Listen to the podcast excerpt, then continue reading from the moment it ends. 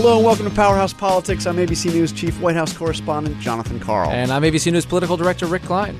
Rick, I was just out in Iowa. The campaign is underway. We also have uh, the what looks to be maybe the beginnings of a constitutional showdown, maybe even a constitutional crisis in the in in the horizon on the horizon here uh, between the president and uh, Democrats in the House? It sure looks like we're like at a total standstill on multiple fronts, uh, and uh, all these revelations and new information that comes out. We've got the possibility of the attorney general being held in contempt of Congress. We have the I word suddenly making its way back into the conversation, and the E word, executive privilege. It's off. It's often talked about, rarely asserted, rarely invoked, but there it is, invoked, and and it's it, it's a big question for Democrats. How do you handle this now that the president has made clear he is not going to budge on these things. Pelosi's taking questions about whether or not they can imprison people in the House uh, who don't cooperate. I mean, we got it's, it's fascinating. But can we talk about Iowa for just a second before we get? And by the way, we have a great guest. Uh, we have uh, Tom Davis, uh, one of the smartest guys in American politics, uh, who was the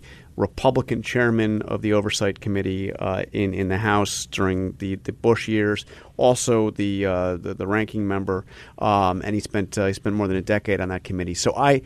I, I, he, I think he's got an interesting perspective on all this.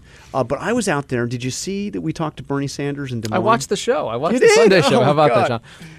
Well- yeah, so so t- let, let, let's let's set this up because Joe Biden got into the race a little more than a week ago, and he's God, the it front seems runner. like it's been a while. It's been a while. Remember, you said he wasn't going to get in. He's definitely in now, John. We can set that up. So uh, he's immediately the front runner. You see it in poll after poll. He has solidified his status, and people that were questioning, wait, did he wait too long, or maybe his time has passed? He's he's the front runner. Look at it in the polls. and, whatever and, he, that and he raised money too. And he's I mean, raising we, money, We, and we all raised out, so whether or not he still still can, and we'll see if he has the, the staying power on this, uh, and whether or not the, his poll ratings on day one would be the highest he'd ever see. I think his poll numbers actually kind of went up a little bit after he announced. Yeah, and the, the race has some form. So that puts some other candidates in an interesting position because there was a certain guy who was the runner up last time who thinks he should have been the nominee last time. He's running all over again. He's got a lot, lot of name recognition. And Bernie Sanders. there man. you are in Des Moines with him. Yeah, so I, I, you know, I just want to play two little clips from this interview. There was a lot that was interesting, and uh, and if you go online, we, we, we did post the whole thing. Uh, but the the part that I, you know, I had to ask him about Biden because Biden had said a while back that if he got in, he would be the most progressive guy in the race, and he hasn't backed away from that. So. Biden saying he'd be the most progressive guy in the race. What does the guy that actually likes to call himself a socialist, a democratic socialist, think about that? Take a listen. I'm sure you saw Joe Biden say that he is the most progressive candidate in this race. Well, look, uh, Joe is a good friend of mine, and I'm not here to attack Joe. Uh, Joe voted for the war uh, in Iraq. I led the effort against it. Joe voted for NAFTA and permanent normal trade relations, trade agreements with China. I held, led the effort against that. Uh, Joe ro- voted for the deregulation of Wall Street. I voted uh, against that. Uh, you know, I think if you look at Joe's record and you look at my record, I don't think there's much question about who's more progressive. By the way, Rick, if I'm ever gonna like take a real swipe at you on something, I'm gonna start it by saying Rick's a good friend of mine. Good friend of mine. A good I mean, that was John's a pretty good friend of mine. That was a pretty devastating one, two, three. Uh, He had that uh, ready to go, didn't he? Yeah, Yeah. yeah, yeah. Um, and and he, and he further criticized him on, on, on other grounds as we went in, particularly on on on healthcare. Um, but I also thought it was interesting. So you know, last time around, if you recall, uh, Sanders uh, said that he was the only person in the race that was willing to take on the billionaire class, which was quite an attack on, on Hillary Clinton. Um, I guess there were a few other Democrats still in the race at that point. Of course, uh, Lincoln Chafee. We all remember his uh, his campaign. Martin O'Malley, Uh, yeah. Martin O'Malley. Um, but uh, what about this time? I mean, we've got a you know we've got a, a number of of Democrats in this race that are essentially running on the Bernie Sanders platform, uh, Medicare for all. Um, certainly, you know. Anyway, so I asked him if that still applies this time around. Last time around, you said that you were the only candidate in the race willing to take on the billionaire class. Is that true now? Well, I think Elizabeth Warren is a very good senator. Uh, you know, my views are different than Elizabeth's on this or that issue, but she's a, certainly a progressive candidate. Why are you a better choice for progressives than Elizabeth Warren? I well, I'll let the voters decide that. But you're going to have to. You're going to have to Well, outline we that, will right? deal with it. Yeah, but I don't, not right now. I mean, Elizabeth is, is a friend of mine. She's a serious candidate. She's a good candidate. We have our differences. We agree on a lot of things. We'll let the voters sort it out. Another Okay. friend. two, two, two things that were interesting with that. First of all, is I didn't ask him about Elizabeth Warren. He brought her up, Right. and brought her up in a very positive context. Uh, so that was interesting. Um, the other thing is the phrase "we will deal with it." uh, on you know he's going to have to at some point uh, differentiate himse- differentiate himself with uh, with Warren. Uh, that could be a real battle on the on the left side of the stage. Um, and and he signaled that he you know he's got a lot of respect for Elizabeth Warren, but he that battle is one to come. Winter is coming, as we say. Yeah, it's May, so he can say it's you know it's, it's early yet, and six weeks away from the first debate. But he can make a plausible case that um, you know Joe Biden calls himself an Obama Biden Democrat. The Democratic Party has actually moved substantially at the national level since the Obama Biden era, and Bernie Sanders can claim a whole lo- lot of policy victories, so to speak, inside his party, or at least the, the majority of his party. Biden's calculation is the way that you win actually is by stitching back together a coalition that may feel left behind by the leftward uh, lurch among uh, among so many of the party leaders that have happened under Trump. But Bernie can can say, look, I, I was the first out there. I was the only guy calling for these things: Medicare for all and a fifteen dollar minimum wage, things that have become very much mainstream Democratic positions. That puts Biden in a bit of a box. By the way, there is one area that he has clearly different views than Elizabeth Warren in this race. You know what area I'm talking about? Go for it. Impeachment. Mm, well, that's an interesting one. That's an interesting one because Warren is now. You know, she's missed policy, but she is actually the cutting edge of that. Impeach, impeach, and and she was on that. She's on the Senate floor just this week again, calling for it. That's an interesting thing. That's an interesting play toward a segment of the party base because Bernie Sanders is not there yet. No, he's Yeah. not there, and uh, yeah, we'll see where, where he moves. And Bernie doesn't doesn't change a lot, but he, he's he, you know his argument has been you start doing that, you make it all about Trump, and then we don't talk about our issues, and then he runs around and, and wins again. You need to talk about the issues, and it's a distraction from the issues. It'll be interesting to see if he if he maintains that because that could be a big differentiator among the, the, the real the hardcore left of the party. I mean, much of the party, not just the left. And as Nancy Pelosi uh, said just today at a Washington Post forum, the president is starting to look self-impeachable. Well, that's actually not how the process works, right? Didn't You know, Romney have, well, Romney had something like that? I guess it was self uh, self self uh, deport. That's, that kinda like- self-deportation. Yeah, yeah. so it's like self self impeachment. Is that? Uh, but it is it's intriguing because if she's suggesting that the president is daring Congress to impeach him, and and that when he puts up all these walls and these barriers and say you can't see this document, you can't see this report, you can't see my taxes, you can't get this testimony from people around me. We're exerting executive privilege here very late in the game around the Mueller report. He's basically egging them on because he wants this fight. Republicans have been saying case closed around Mueller, but actually they see some political benefit in that case being relitigated because they view it as the Democrats overreaching in a time where the economy is humming, the public isn't really tuned in to, to, to Mueller and the fallout. That story is done. He's the one that's going to keep it out there. And and Pelosi is implying, or maybe outright saying that that, that, that Trump is, is, is baiting them into doing Yeah. this. Uh, and is that what's going on? I mean, is he does he because he if, if the if the Democrats are all you know wound up in the axle uh, of, of, of impeachment, uh, that he gets to portray them as all they just want to talk about impeachment. Look at this wonderful economy. Let's talk about that. Just as a, a point of fact, Republicans on Capitol Hill are talking about impeachment more often than Democrats. It's not that Democrats aren't. There is an impeachment bill. There are some that are talking about it, but it is not. They're talking about the Democrats doing it. they're talking about the Democrats doing it, and they're they're suggesting that all of this is all a predicate for impeachment, or you know them being basically being too wimpy to call it impeachment. They're trying to do some kind of impeachment light the, with with investigations. That may be true, but they they see a political benefit at least for now in calling that out because they recognize that Democrats don't think that this is a smart political play. Eighteen months before an election, uh, they're very worried about framing that election the way they want to, and and the fact is, in this case at least, Bernie Sanders is closer to the mainstream Democratic position than Elizabeth Warren. All right, Rick, let's take a quick break and come back and we'll talk about the constitutional showdown with our friend Tom Davis. All right, welcome back to Powerhouse Politics, and we are joined now by Tom Davis, former Republican congressman from Virginia, uh, who, uh, of course, was the chairman of the Oversight Committee uh, for how many years? Remind me. Well, I was on the committee for 14, but I was chairman for four and ranking member for two because we, uh, as you know, we, we, we term limit our Term chairman. limits, yeah. I was a subcommittee chairman all the rest of the time on the committee. So. And and you were you were there during some pretty intense uh, periods, some very high profile investigations. Uh, of course, we remember uh, the, uh, the the investigation into baseball and steroid use. Um, I did Katrina. but, but but you did Katrina, uh, which, as I recall, was a Republican president. You were a Republican chairman, and you didn't really. Uh, You, you didn't act as the defense counsel No, for the, Karl for the Rove White was all upset, and I said, Karl, the report's going to have my name on it. so, so the reason why, first of all, we always love talking to you because nobody knows more about uh, about American politics than you do. Um, but I specifically wanted to talk to you about what we're seeing go down now in terms of oversight. It seems like like, like- like we have reached the point of complete and total dysfunction. We have uh, the White House.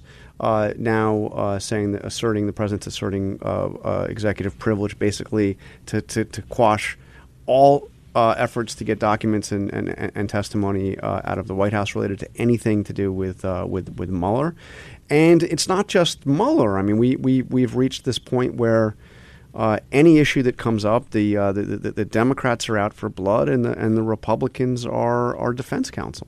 Correct. I mean, the president's party in Congress, this predates Trump, It's just been an appendage of the executive branch. Congress no longer operates as an independent branch of government. It's basically they're acting like a parliamentary system in a balance of power structure.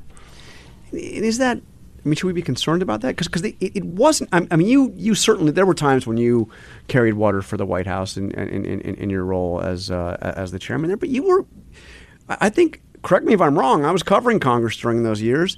Uh, you you took pride in, in, in having some independence and and, and, and, and being very, you know, do, taking this the, the job of oversight seriously, even when it was a, No. a, a president of your own party in no, the White House. I was an institutionalist. I believed that Congress should be an independent branch and that we had certain responsibilities. I investigated contracting in Iraq. I did an Abramoff investigation. Yeah. If you remember, Karl Rove had to hire his, fire his secretary mm-hmm. for taking a lot of free tickets. Jack stuff. Abramoff, the disgraced lobbyist, Yeah. Republican lobbyist, and you talked about his ties to key members of the of the of the administration, of the Bush administration. Absolutely. I mean, that, that's your that's kind of your job. But since then, if you remember, under the Obama administration, even on Fast and Furious, which wasn't their initiative, they wouldn't turn over documents, and the Republicans got so frustrated they held Eric Holder in contempt. So it's just been getting worse and worse and worse. Trump is an escalation of this, but he certainly didn't start this. This started b- before him. But where, where does where does this go? Is the idea of congressional oversight uh, uh, in in in jeopardy here? Is the Well, is- Congress has punted. I mean, they wouldn't declare war. Remember, the president wanted to declare war on, this, on ISIS, and they didn't want to touch it. They got so burnt on Iraq that they just said, "We don't want any part of it. We'd rather be critics than we would be a party to things." They did away with earmarks because the bridge to nowhere and a couple of things appeared to be unpopular. So you had a Republican Congress allowing Obama to earmark dollars, and now you have a Democratic Congress allowing Trump to earmark the dollars. I mean, th- they've just punted. They're feckless. So walk us through if you were sitting in, in the seat now, you had the gavel like Elijah Cummings does now, or Jerry Nadler or Richie Neal, these chairmen who are being frustrated in their oversight efforts. They're being told executive privilege. They're being told, no, we're not going to hand this over. No, we're not going to do this. What recourse do you have as a committee chairman? What kind of path do you need to pursue? Um, is is it right to hold a, a cabinet official in contempt of Congress as a, as a But what recourse? does it mean? What, what does it mean if you do? I mean, uh, you know, uh, Josh Bolten was held in contempt of Congress. Harriet Miers was in contempt of Congress. Eric Holder was in contempt of Congress. And they're still, still- walking around. They're doing pretty well. I saw Harriet in Dallas a, a year ago. Okay. She's doing fine. Josh is running uh, the business roundtable, and Eric's pulling down seven figures. It didn't seem to hurt their reputations. Look, uh, let's let's argue it both ways. I certainly share the Democrats' frustration as an institutionalist in not being able to get documents that 10, 20 years ago they would have gotten. Um, but it, they are party to this too because they were defending the their administration under Fast and Furious and, and again being an appendage of the Obama administration. Uh, so I think that's that's part of it. But there's another issue that we don't talk about, and that is the Democrats are pussyfooting around the I word. If they were to make this an impeachment inquiry, it's very clear they can get the documents and probably very quickly. But they don't want to go there. At that point, executive privilege, all these other things, for the most part, go away. These documents are easily gettable. You can go to courts and probably get a pretty prompt ruling. So your, your, your view is that they are they're they're tr- they're trying to investigate rather than impeach, and that's in part leading I- to their frustrations. I think, yeah, because I think the rules on investigations per se have been tougher. Partly, partly on their own doing. It didn't start with them.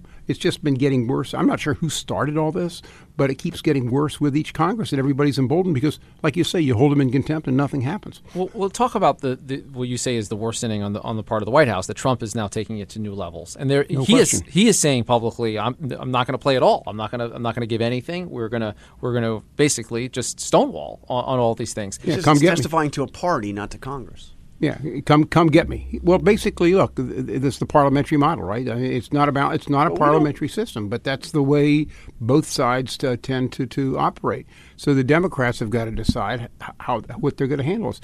I do. I think if they went to an impeachment inquiry, that's different from impeachment. If you remember, the first impeachment inquiry on Clinton had like 17, 18 Democrats vote for it. Uh, just yeah, we ought to go ahead, and then all the to- also the, all the documents, the privilege gets waived. It becomes pretty clear what they can do at that point but because they're so afraid of the politics of that, they're going around the, the other route. And so the administration saying, well, look, Obama wouldn't turn these things over for Fast and Furious, and they did this. And so they're just escalating it one step further and just saying no to everything. So what? What about what is the enforcement power, though? I mean, the, Congress is not the uh, uh, is not the executive branch. Uh, what if if the executive branch is not going to go along with this? How do you how do you force them to? I guess you can go to court. But what if? Well, here's the problem: What- what- is what- that what if they don't- Congress doesn't act as an independent branch. Again, the president's party is an appendage of the executive branch, and in the Senate in particular. So you can't punish them through the appropriations process like you might of uh, otherwise. I mean, you can, but it becomes more uh, difficult. Uh, theoretically, the sergeant arms back in the 30s actually went and got people when they were subpoenaed and, and brought them forward. At this Brought them and threw them where? Do you have do you have, do you have a holding area? in That's there down the the basement. Uh, yeah, It's, it's not very pleasant down there. Not no cable. I mean, here it's tough. it's not like the place Michael Cohen's at right no, now. no, it's uh, not. Nancy Pelosi also said it would get really full really fast if they actually enforced everything that they're going after in terms of Well, executive branch oversight. But we could be heading to a constitutional constitutional crisis here if. If you know the president has drawn a line here, he has been adamant. Well, Jonathan, we- we say that, but Yeah. you go out in the hinterlands and you say crisis. Unemployment's three point two percent. I'm making full. You know, the markets are. I mean, it, it's it's the crisis is in the eye of us and the insiders who understand the mechanisms of, of government. I don't think the average person on the street is seeing a crisis. I, I think they've blanked this out in their mind. He's either guilty or he's absolved. I So- mean, think about it. In addition to being an expert on all things oversight, you're also a, a, a political wizard as the former NRCC chair and a, and a very successful one um, for a couple of cycles. Uh, I, I, a lot of what we heard even today on Wednesday in the uh, in the Judiciary Committee was Republicans just indignant about the idea of uh, of there being these questions being asked, and they're citing the economy and they're saying history is going to be on our side as a political mat- matter. Does it matter to the Republican Party that it is lining up? With Foursquare behind President Trump? Is there a risk for Republicans? They haven't felt it so far. Uh, they felt it from their right flank if they uh, dare uh, dare well, criticize. maybe for Cory Gardner, okay, maybe for Susan Collins, maybe for a a Small- very few number of senators. yeah, but for the most, these districts have been pretty sorted at this point, and the only major race is the primary, and they're on the right side of this politically for their primary voters when you think about it. But you, you, you mentioned there's no question that we're seeing. And by the way, Democrats the same thing. You do have a whole flock of, of new Democrats who've come in in marginal seats, and if you, if they're they're not leading the charge on this, if you notice. right. Well, well, well, well, you do have a um, uh, you do have an economy that's the best we've seen in a long time. You've got even real wage growth. It's not only the uh, the kind of macro numbers, not just the markets. It's you know r- real people are seeing their their you know the difference in their in their paychecks. Um, but you know, is there a larger principle here that that Republicans i- are, are going to are going to come to regret violating? I mean, I, I I think back to I didn't cover the guy, maybe uh, Warren Harding. Um, we, we had a damn good economy during the, the Harding administration, and history doesn't look back too kindly uh, on, on on President Harding. No. Um, and there was and there was some. There It was, actually weakened for Coolidge's election, but Coolidge got elected anyway. Uh, we were in the part of a big sorting out process pre pre New Deal at that point. Well, if if you're saying is Trump worried about his place in history, I can tell you the day he took office, a lot of the professional historians were going to write a, an obituary for him. They didn't like him to begin with. I mean, I'm they're from the elite institutions. So Trump's going to do what Trump does, but Yeah. but but the but the party is is, is no longer you know, it's no longer the Republican Party; it's the Donald Trump Party. I mean, he, I mean, he, he comes out and he meets with Nancy Pelosi and Chuck Schumer, and he comes out and says we're going to do a two trillion dollar, you know, stimulus plan, and I, I hardly hear uh, uh, any any complaints about it. And con- can you imagine if, if if if Obama had come out and talked about you know spending two Jonathan, million, two trillion dollars? Spending only matters when the other guys. Yeah, exactly. Right. So, but I mean, are, uh, what are I I don't even know exactly what I'm asking you here. Well, you're asking say- me: Is there a lot of hypocrisy here? Well, a lot there of a lot talk? of hypocrisy, so I'll take that answer. But but but what are the Republicans going to regret what they've done here? Is this going to backfire, either in terms of how history looks at it or how it's going to look politically? The economy's not going to stay like this forever. Donald Trump, I mean, I, I don't know. Trump is worried about where the economy is a year from now. Exactly. That, that's what matters to him mm-hmm. and his and to the Republicans. They look look the long term to a politician's two years, maybe six years if you're a senator. And that's kind of where they look at this. Institutionally, is it a bad thing that Congress has become feckless and not been the Article One power that was envisioned by the founders? Absolutely. I mean, we should have had a balance of powers. But with the media models now, which basically p- feed people what they want to hear, and I'm not talking about ABC, but Not I'm- this podcast, to be yeah, clear. and certainly not this podcast. Um, but y- y- you're getting this sorting, I- um, residential sorting, that's in contributing to these single party uh, districts and the like. Uh, it's it has become a mess, but we haven't learned to how, how to work with these third party communications and the rapidity of change in the world. It's not just the United States. It's the UK and Ukrainian. Who do they? I mean, there's Brexit there. What happened Ukraine? They elect a, a comedian who played the president on TV. I mean, th- Donald Trump didn't start this. He's a manifestation of, of much larger forces that have been unleashed. So, do the Republicans have something to worry about? Absolutely. But, but so do the Democrats. The Democrats have now gone to, I say, tribal voting patterns, these, these um, identity politics, and they have unleashed forces that they can't control at this point. And so, within their own, uh, you've got Omar talking one way, and their Jewish members feeling uncomfortable. I mean, they they've unleashed some forces, and I think it sorts itself out. But it's going to take some time to do that.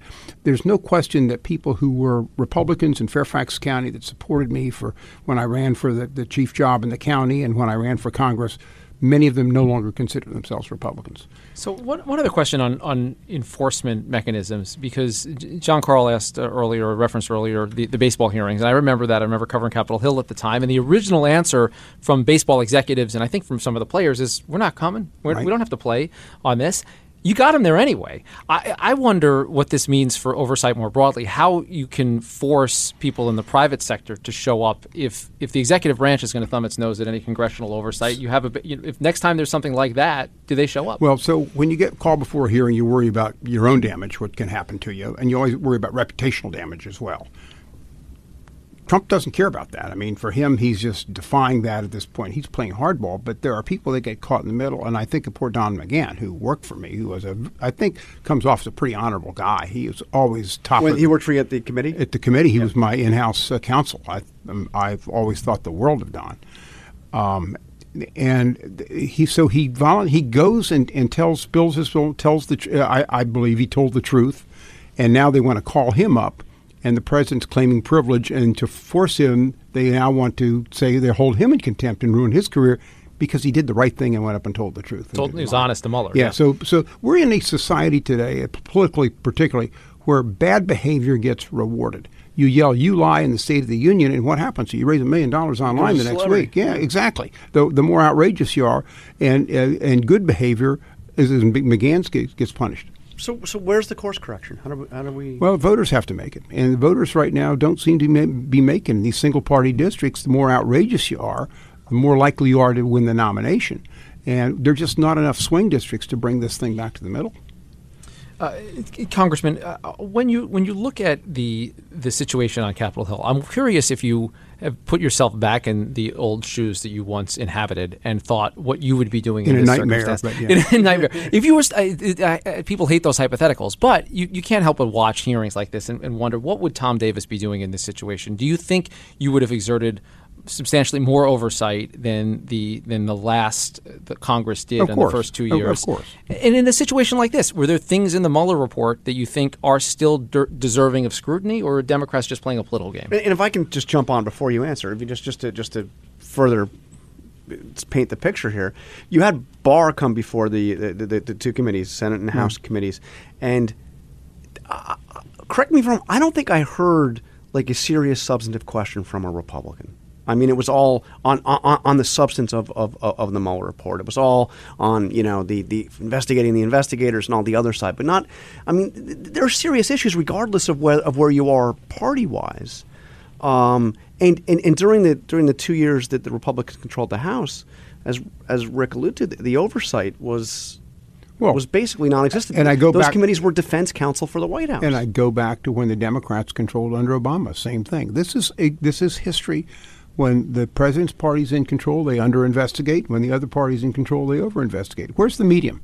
And sure, some real questions were raised in the Mueller reports, and that's why he bucked it to Congress. He didn't feel comfortable making that determination. Why, I think, is subject to, to speculation. Some people think they know why, but you'd want to hear from him in terms of why he didn't make those decisions.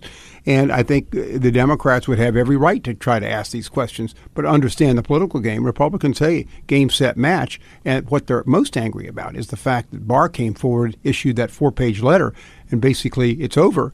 Right. And uh, they want to end it with that without asking questions. Again, the easy route for the Democrats, if they want this stuff, is to declare an impeachment inquiry. They get these documents but, but, pretty quick. What does, but they don't want to do, that. What does Tom Davis do if he's if he's either chairman of the committee in those first two years or if he's now uh, the ranking member? I don't think you'd be acting quite like Jim Jordan, would you?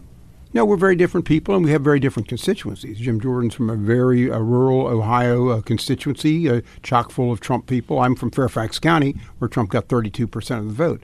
So every incentive for me is to act a little bit differently. I mean, I don't want to say that I was completely principled. I mean, you're allowed to dance a little bit in this business, and I was always mindful of what my constituents in Fairfax would say. So when I did a blistering Katrina report on Bush, when I came up for reelection in 2006, Bush had a 29% approval rating, and being able to be critical of him, there. I, I look, I, I think I did the right down, place. Right? Is that the... uh, no, well, you got to look after number one. You want to show you want to show that separation that you're not right. joined at the hip, and you could point yeah. you could point to this, and you could say these things. We don't have enough districts like that where people are appropriately politically incentivized. Look, not everybody is completely uh, uh, devoid of principle in this business but politics. That's reassuring. But not, not, everybody. I mean, I mean completely devoid you, of. You take a guy like Jim Jim Cooper from from Nashville, who I yeah. think the world of, a very very principled. But most of these members. Uh, at this point, they like getting reelected and they pay attention to their constituencies. And right now, as you said, uh, Donald Trump owns the self-identified Republicans today. His his identification, his positive among self-identified Republicans, is as high as it's been for any uh, Republican president. All right, I, I, think we've I think we've already used up too much of your time. But before you go, uh, we got to ask you about the Washington Nationals because I know you're you're a, you're a big baseball fan. Uh, I see you out at the games uh, uh quite often. Uh, is the season over? No, it's not. It's a long, long season, but they got to get hot pretty fast. Look, I think when they get the, their lineup back in, uh, pitching gets moving, defense gets moving, they they'll, they'll, start winning some games and put something together. But right now, it, it, they're just a pitiful just just a pitiful shadow of what they were expected to be at the beginning of the year. Davey Martinez, the manager. Well, I think it starts there, and I think yeah, how long? Last year, I think he underperformed a lot of on-the-job training. At this point, the manager takes the brunt.